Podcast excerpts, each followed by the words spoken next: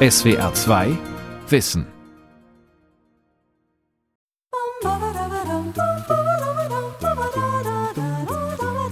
Freundschaft. Dichter haben sie verklärt. Forscher herausgefunden, dass wir ohne sie eine kürzere Lebenserwartung haben. Aber warum ist sie so wichtig? Und wieso haben wir gerade die Freundinnen und Freunde, die wir haben? Gibt es überhaupt wahre, selbstlose Freundschaften? Oder versprechen wir uns doch immer einen Nutzen? Für die Psychologieprofessorin Cornelia Wruß von der Universität Heidelberg ist das scheinbar einfache und alltägliche Phänomen Freundschaft erst einmal ein Rätsel. Also eigentlich sind Freundschaften psychologisch sehr spannend, weil vorab, bevor man sich kennt, sind das ja Beziehungen zu unbekannt. Man ist mit der Person nicht irgendwie verwandt, man möchte mit der Person keinen Nachwuchs zeugen, was so aus evolutionärer Sicht irgendwie naheliegend ist, warum man mit anderen nicht verwandten Personen Kontakt hat. Und das wird dann manchmal auch in der Forschung als Paradox der Freundschaft bezeichnet. Freunde fürs Leben. Wie wir sie finden und warum wir sie brauchen. Von Jochen Paulus. Und man geht aber einfach davon aus, dass Freundschaften, weil man sie freiwillig eingeht, auch einen sehr positiven Charakter haben und darüber und über die Hilfe, die sie leisten können, also die man sich in Freundschaften manchmal auch gegenseitig gibt, einen, Mehrwert für uns Menschen darstellen, uns im Alltag oder im Leben einfach besser zurechtzukommen. Also sie sind positiv in den meisten Fällen und sie basieren auf Reziprozität, dass man sich eben gegenseitig unterstützt. Gegenseitige Unterstützung? Natürlich, wer wollte widersprechen? Und doch steckt darin ein Problem. Sind Freundschaften am Ende auch deshalb paradox, weil sie letztlich doch Geschäfte auf Gegenseitigkeit darstellen? Enden sie, wenn das Verhältnis von Geben und Nehmen nicht mehr stimmt? Doch davon später und zunächst zu den schönen Seiten der Freundschaft. Der 60-jährige Münchner Karrierecoach Bernhard pflegt seit über 30 Jahren eine enge Freundschaft zu der Heidelberger Psychotherapeutin Christina. Weil sie so weit voneinander weg wohnen, sehen sie sich nicht oft.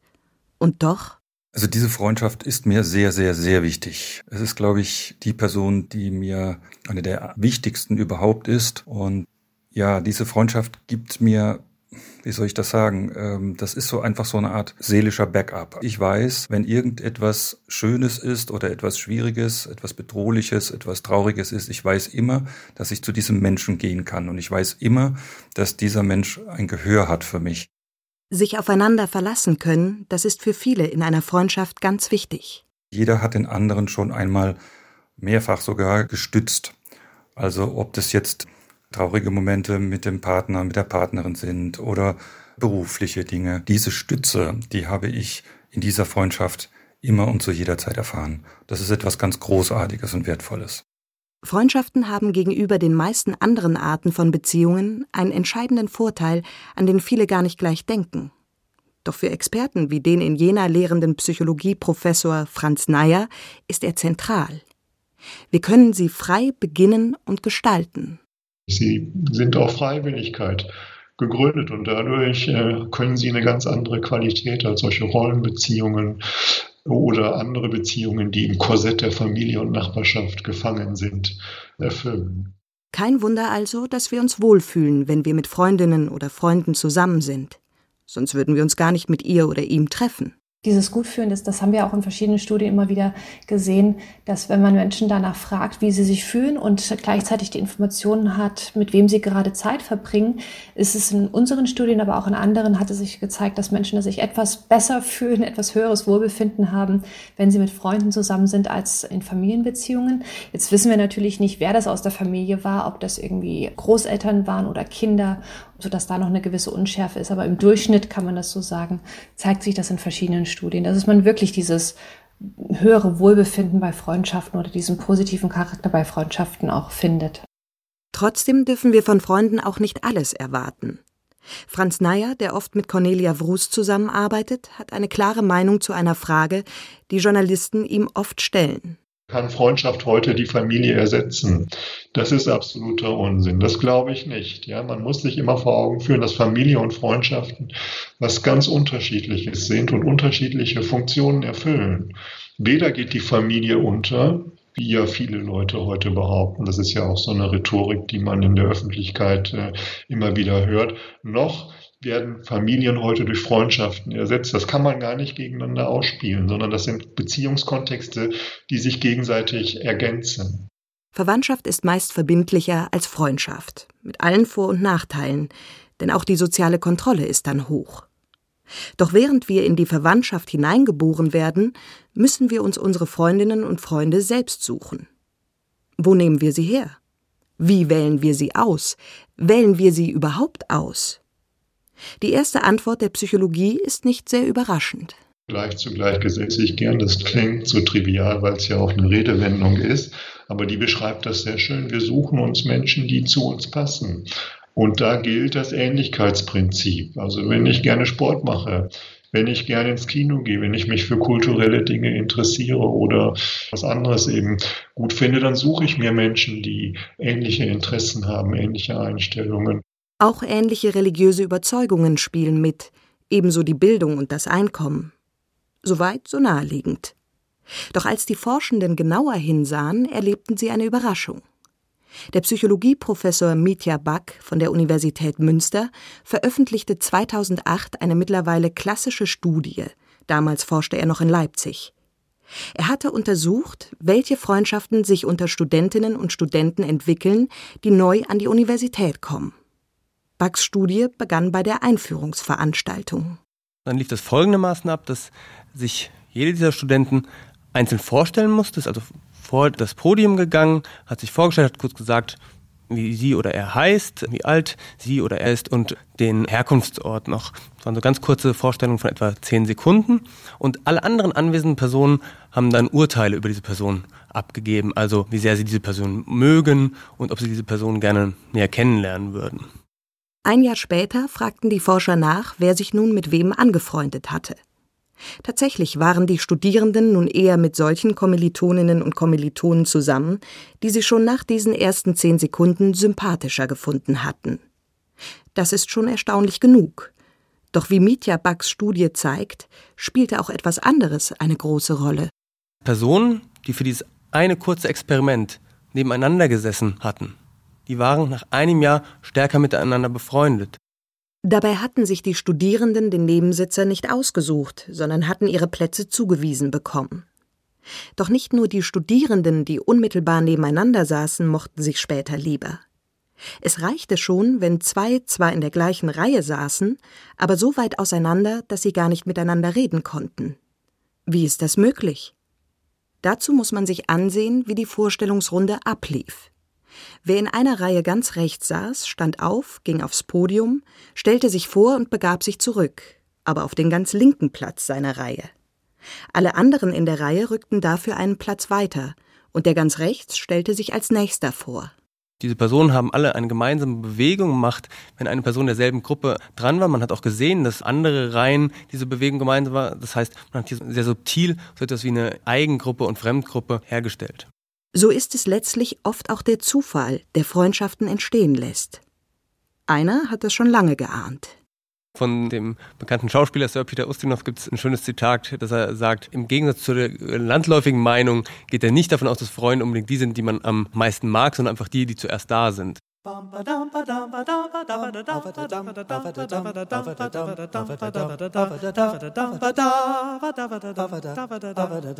Wilfried und Walter hat der Zufall in einem Chor zusammengeführt. Beide leben im Rhein-Main-Gebiet. Der 66-jährige Wilfried als Berater für Unternehmensentwicklung, der 51-jährige Walter hat in der Reifenindustrie mit der Kundenabrechnung zu tun. Die beiden kennen sich seit 13 Jahren, waren aber, jedenfalls in den Augen von Wilfried, bis vor sechs Jahren noch nicht befreundet. Doch dann fragte ihn jemand, ob er eigentlich keine Freunde habe. Im Gespräch mit Walter erinnert Wilfried sich. Ich habe gesagt, doch. Und der eine lebt in Australien und der andere in London. Und der, aha, offenbar, Hauptsache, die sind weit weg. Ja. Und das hat mich ziemlich beschäftigt dann dachte ich, das ist eigentlich verrückt. In meiner Nähe gibt es Menschen, ein paar wenige, von denen ich annehme, die hätten nichts dagegen, meine Freunde zu sein. Das war für mich ein sehr bewusster Entschluss. Also ich habe mir den Ruck gegeben und habe mir gesagt, ey, der Walter, der ist dein Freund. Ja. Davon war Walter ohnehin schon lange überzeugt. Vielleicht hat er einfach die bessere Wahrnehmung. Die beiden schätzen sich, obwohl sie sich als sehr verschieden betrachten. Obwohl wir so unterschiedlich sind, sagst du mir immer, was ich alles Tolles kann, was ich manchmal selbst von mir gar nicht sehe. Ja, also, oder was mir nicht so bewusst ist. Ja, wenn, wenn du es gesagt hast, dann sage ich, okay. Völlig unterschiedlich sind sie natürlich nicht. Beide haben im Chor gesungen, sind gebildet, ähnlich alt und schätzen offene Gespräche. Allerdings, das Tempo, mit dem sie reagieren, unterscheidet sich stark, etwa wenn es gilt, auf eine Mail zu antworten. Das führt immer wieder zu Auseinandersetzungen. Ich hatte einen, einen Bühnenauftritt vor mir und war aufgeregt und stolz und alles auf einmal und hatte mir sehr gewünscht, dass du da hinkommst und das siehst. Und das hatte ich alles schon für mich geplant, dass ich da auch hinkommen kann. Das war ja, schon alles freigenommen. Es also, irgendwie keine, keine Antwort auf meine Einladungsmail. Genau. Ausgerechnet. Ja, ich habe irgendwie an 27 Leute geschrieben, dich habe ich besonders gemeint. Mhm. Und 25 haben geantwortet oder 26, ja. Und ich habe halt nur geplant ja. und reagiert und das eingerichtet. Ja. Und ich hatte aber nicht, also das war mir nicht so klar, dass das mhm. eigentlich gerade das Wichtigere gewesen mhm. wäre. Die beiden Freunde hatten etliche Auseinandersetzungen wegen solcher Fragen. Und immer wieder war Walter irritiert darüber, wie schnell Wilfried neue Projekte anging, ohne groß darüber nachzudenken. Aber sie haben sich aneinander gewöhnt und Wilfried hat es sogar schätzen gelernt, dass Walter oft erst lange und gründlich nachdenkt, bevor er aktiv wird. Mittlerweile kenne ich dich ein bisschen und weiß, das ist einfach, da muss man sich den, den Ladebalken dazu denken. ja, das wird jetzt allmählich verarbeitet und du beschäftigst dich damit und so. Das kann ich mir jetzt alles fantasieren. Aber in den ersten Jahren war so etwas für mich schlicht nicht einfühlbar. Früher zelebrierten Männer ihre Freundschaften geradezu. Wurden im Mittelalter Freunde noch kaum von Verwandten unterschieden, verklärte der französische Philosoph Michel de Montaigne im 16. Jahrhundert die Freundschaft als höchste Form der menschlichen Beziehung, eben weil Freundschaften freiwillig sind und sehr innig sein können. Im 18. Jahrhundert erreichte die Begeisterung ihren Höhepunkt. Der Dichter und Sammler Johann Wilhelm Ludwig Gleim richtete einen sogenannten Freundschaftstempel ein. Er behängte die Wände seines Wohnhauses am Dom von Halberstadt mit Bildern seiner zahlreichen Freunde, darunter berühmte Literaten von Lessing bis Jean Paul. Erst im 20. Jahrhundert wurden Freundschaft und schwärmerische Zuneigung in der Gesellschaft strikt getrennt. Aber Freundschaften machen uns immer noch glücklich, jedenfalls ein Stück weit. Wer immer Freundschaften pflegt, ist im Schnitt deutlich zufriedener. Sie oder er liegt zehn Punkte höher auf einer Glücksskala, die von 0 bis 100 reicht. Das zeigt das sozioökonomische Panel, für das seit Jahrzehnten regelmäßig tausende repräsentativ ausgewählte Deutsche nach ihren Lebensumständen befragt werden. Die Daten zeigen auch, fünf Vertraute reichen. Wer mehr hat, erhöht die Zufriedenheit mit dem Leben nicht weiter. Freundschaften machen aber nicht nur glücklicher, sagt Robin Dunbar, Psychologieprofessor der Universität Oxford. So I think the, the most important thing about friendship das Wichtigste bei der Freundschaft, das, worum wir uns alle sorgen sollten, ist dies. Die Zahl und die Qualität unserer Freundschaften hat einen großen Einfluss auf unser psychisches und körperliches Wohlbefinden und unsere Gesundheit im Allgemeinen. Sie sagt sogar vorher, wie bald wir sterben werden. Also eine ausreichende Zahl von Freunden ist wirklich wichtig. Nicht unverbindliche Freundschaften, sondern enge Freundschaften. Und wie viele enge Freunde brauchen wir seiner Meinung nach? Fünf scheint eine gute Zahl zu sein. Sie taucht immer wieder auf. Zu den Fünfen können auch nahe Angehörige zählen, nicht nur Leute, die wir normalerweise als Freunde sehen. Es geht um Menschen, zu denen wir enge Beziehungen haben. Wie sehr gute Freunde das Leben verlängern, illustriert Dunbar gerne mit den Ergebnissen einer Studie, die nachforschte, welche Faktoren darüber entschieden, wer ein Jahr nach einer Herzattacke noch am Leben war. of the number and quality of friendships you had der Einfluss von Anzahl und Qualität der Freundschaften war ungefähr doppelt so groß wie der von all den Dingen, über die sich der Arzt Sorgen macht. Also wie viel Sport sie treiben, wie dick sie sind, was sie essen, die Luftqualität ihres Wohnorts. Ähnlich großen Einfluss wie die Anzahl der Freunde hat nur mit dem Rauchen aufzuhören. Schon in jungen Jahren tun Freunde Leib und Seele gut, wie eine große US-amerikanische Langzeitstudie zeigt. Jeder zusätzliche Freund verbesserte den eigenen Wert auf einer entsprechenden Gesundheitsskala um 6,6 Prozent. Freunde haben praktische Vorteile für die Gesundheit. Sie ermahnen uns, dass wir uns besser ernähren oder zum Arzt gehen, wenn wir krank wirken. Und weil wir uns in ihrer Gesellschaft wohlfühlen, werden im Körper die gerne als Glückshormone bezeichneten Endorphine freigesetzt, die wiederum das Immunsystem stärken. Glücklicherweise haben die meisten Menschen genügend Freunde. Die gesunde Zahl fünf ist tatsächlich der Durchschnitt. Frauen liegen etwas darüber und sie pflegen ihre Freundschaften auch anders, obwohl die Qualität der Gefühle laut Dunbar die gleiche ist. For women, what allows them to keep friendships going was die Freundschaften von Frauen auf Dauer am Leben hält, ist, dass sie wirklich miteinander reden. Bei Männern sind es die Dinge, die sie miteinander tun. Es kommt nicht darauf an, ob sie zusammen im Bierkeller sitzen und still ihre Krüge leeren oder ob sie klettern gehen, auf einem See Kanu fahren oder Fußball spielen. Es spielt keine Rolle, solange sie zusammen aktiv sind. Die Menge der Gespräche ist unwichtig.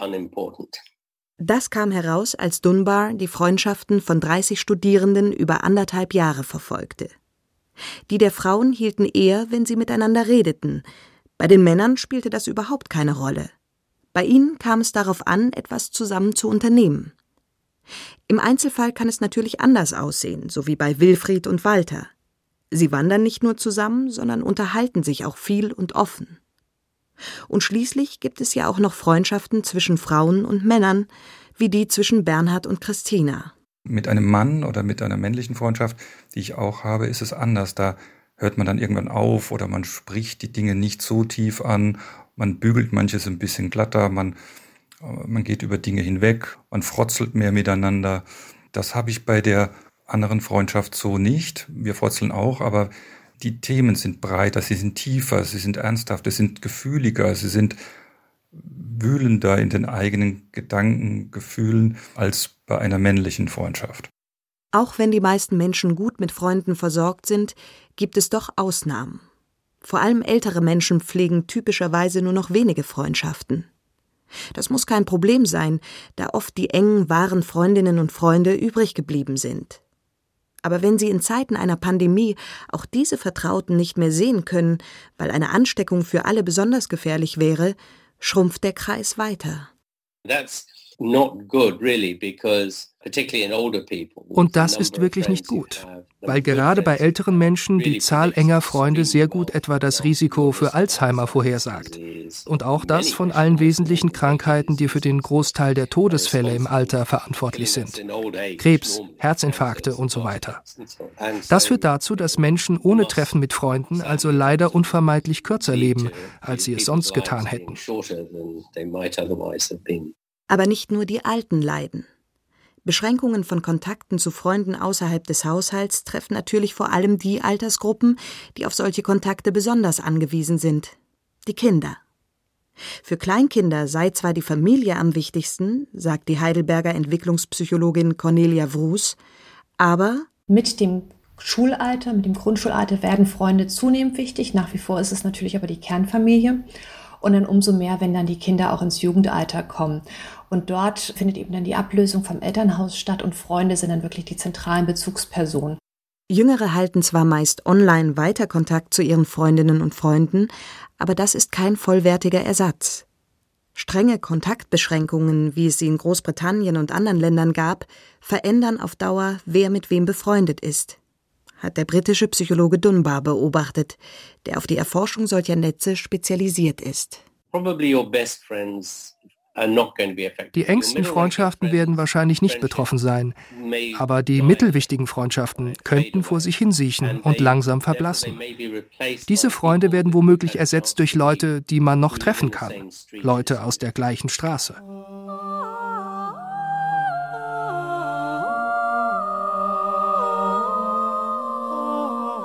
Natürlich enden Freundschaften auch ohne Pandemie. Die Studierenden in Dunbars Studie verloren in den anderthalb Jahren 40 Prozent ihrer Freunde oder trennten sich von ihnen, was in diesem Alter normal ist. Aber sie fanden genauso viele neue. Mehr noch. Wie die Analyse der Telefondaten zeigte, gestalteten sie die neuen Kontakte identisch. Verlor jemand beispielsweise den zweitbesten Freund, mit dem er zehnmal im Monat telefoniert hatte, dann telefonierte er typischerweise mit dem neuen Freund zehnmal im Monat. Wir füllen mit dem neuen Freund genau die Lücke, die der alte hinterlassen hat, folgert Dunbar in einem Artikel für den New Scientist. Mehr Zeit ist für den neuen Freund offenbar schlicht nicht übrig. Aus dem gleichen Grund können wir nicht mehr als eine Handvoll wirklich guter Freunde haben. Deshalb müssen oft Alte Platz machen, wenn sich jemand für Neue entscheidet. Das kann für die langjährige beste Freundin bitter sein. Die heute 20-jährige Studentin Diana lernte Leonie in der fünften Klasse kennen. Die beiden Mädchen, die in Wirklichkeit anders heißen, wurden beste Freundinnen. Diana hielt Leonie die Treue, als es der Freundin sehr schlecht ging. Sie hat Krebs bekommen in der achten Klasse mit ungefähr 13 Jahren müsste das gewesen sein und äh, war dann auch über ein Jahr lang im Krankenhaus, wo sie dann eben nicht in die Schule kam und ich bin dann immer hingefahren und habe sie dort besucht und ihr halt Sachen aus der Schule erzählt, Hausaufgaben vorbeigebracht und Kontakt gehalten, ja. Diana und ein weiteres Mädchen waren fast die einzigen Freundinnen, die regelmäßig in die Klinik kamen. Mehr wollte Leonie auch nicht sehen. Als Leonie nach einem Jahr entlassen wurde, besuchten beide zwar verschiedene Klassen, aber die enge Freundschaft ging weiter. Auch als sie nach dem Abitur in verschiedene Städte zogen, sahen sie sich regelmäßig – doch nach einem Jahr versetzte Leonie Diana ausgerechnet an deren Geburtstag. Die beiden trafen sich, um sich auszusprechen. Sie kam vorbei und es war halt nicht sehr, also für mich nicht wirklich nachvollziehbar, weil sie meinte eben, wir hätten uns auseinandergelebt und dass es auch an ihr gelegen hätte, aber dass sie da momentan nicht in der Lage sei oder nicht willens sei, das zu ändern. Und ja, ich wusste dann auch nicht genau, was ich sagen soll oder wie ich reagieren soll, weil ich fand das alles etwas komisch, weil unsere Freundschaft dann auch schon elf Jahre lang ging. Und ich war auch ein bisschen überrumpelt, weil ich das nicht hatte kommen sehen. Das ist drei Jahre her und dabei blieb es. Offenbar war der Nutzen der Freundschaft in den Augen von Leonie geringer als die Kosten, als der nötige Aufwand. Das passt zu der psychologischen Standardtheorie, dass Freundschaften nur existieren, solange die Gegenseitigkeit, die Reziprozität gewahrt bleibt. Aber bleiben wir unseren Freunden wirklich immer nur so lange treu, wie sie uns so viel geben, wie wir ihnen geben? Die prominenten US-amerikanischen Evolutionspsychologen Lida Cosmides und ihr Mann John Tooby haben eine Theorie entwickelt, warum das nicht so ist oder jedenfalls nicht ganz. Sie beginnt mit einer Analogie, dem sogenannten Paradox des Bankers. Wenn Sie verzweifelt Geld benötigen, leiht die Bank Ihnen keines, weil Sie nicht kreditwürdig sind und es wahrscheinlich nicht zurückzahlen. Wenn Sie hingegen jede Menge Geld haben, leiht die Bank Ihnen gerne welches. Also, wenn wir am dringendsten Unterstützung brauchen, bekommen wir sie am wenigsten. Wir stellen ein hohes Kreditrisiko dar heißt das in der Finanzsprache. Verhalten sich Freunde so wie die Banker, dass sie uns in schlechten Zeiten für ein Kreditrisiko halten und fallen lassen? Leda Cosmides und John Tooby argumentieren, dass sich ein solches Verhalten in der menschlichen Evolution nicht hätte durchsetzen können. Jäger und Sammler sind in lebensbedrohliche Situationen geraten, in denen sie dringend Hilfe brauchten. Stellen Sie sich vor, Sie leben als Halbnomade und verletzen sich, können sich kaum bewegen, während die anderen weiterziehen wollen. Was passiert jetzt mit ihnen? Hilft ihnen jemand oder bleibt gar die ganze Gruppe da, bis sie wieder gesund sind? Wenn in unserem Hirn nur Reziprozität herrschen würde, würden sie als schlechtes Kreditrisiko gelten und all ihre Freunde würden sie aufgeben.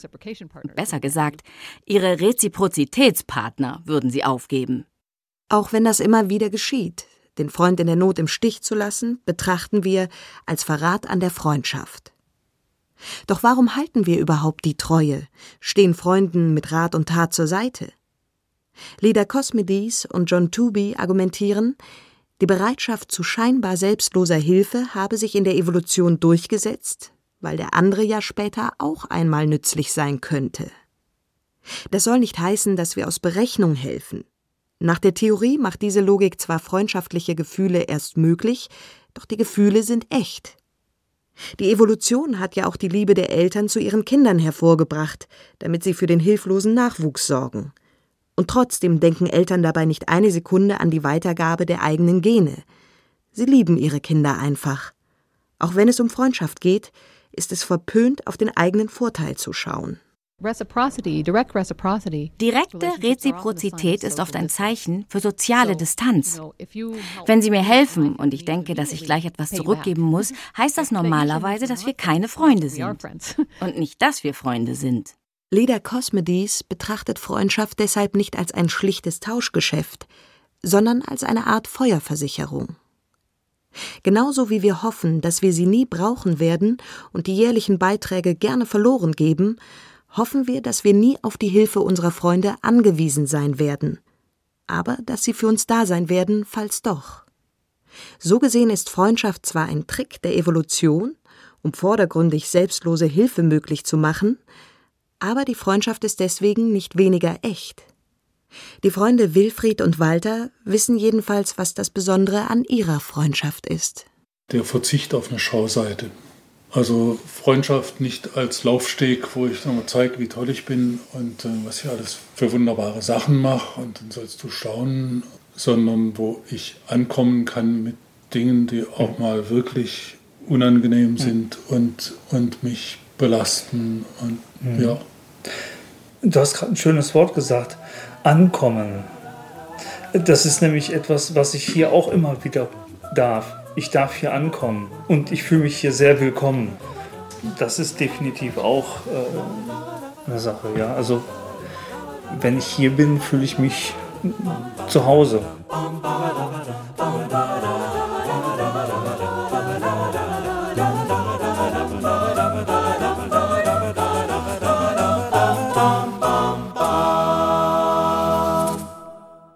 SWR 2 Wissen Freunde fürs Leben, wie wir sie finden und warum wir sie brauchen.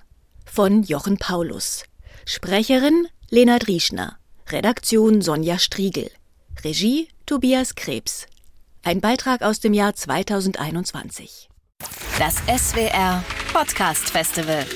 Hallo, hier ist Ralf Kaspari vom SWR2 Wissen Podcast. Am 14. Januar 2023 bin ich live beim SWR Podcast Festival und spreche mit dem Lehrer Bob Blume, auf Social Media bekannt als Netzlehrer, über Schule und Bildung. Ich frage ihn, was ist eigentlich der Sinn vom Lernen und wie kann man Schule endlich besser machen? Kommt nach Mannheim, seid dabei bei unserem Live-Podcast von SWR2 Wissen. Beim SWR Podcast Festival vom 12. bis 14. Januar 2023 in Mannheim. Tickets gibt es auf swr.de-podcast Festival. SWR 2 Kultur neu entdecken.